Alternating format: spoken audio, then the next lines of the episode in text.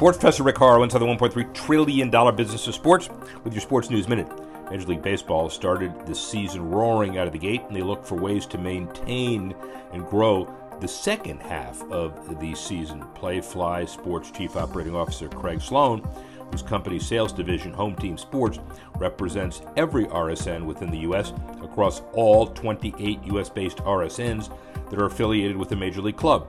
The ratings among viewers 25 to 54 up 4% compared to the full 2021 season. Those ratings also are more than double that of any primetime entertainment program on major networks since the start of the season, according to Nielsen.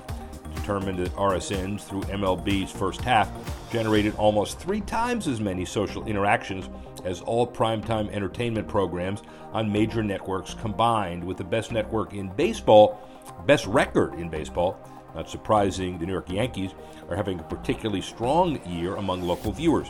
Through June 28, the team's in game average on Yes up 19% from the same point in time last year. The RSN had its best June in game average in 12 years. MLB TV, meanwhile, also reaching new heights in its 20th season.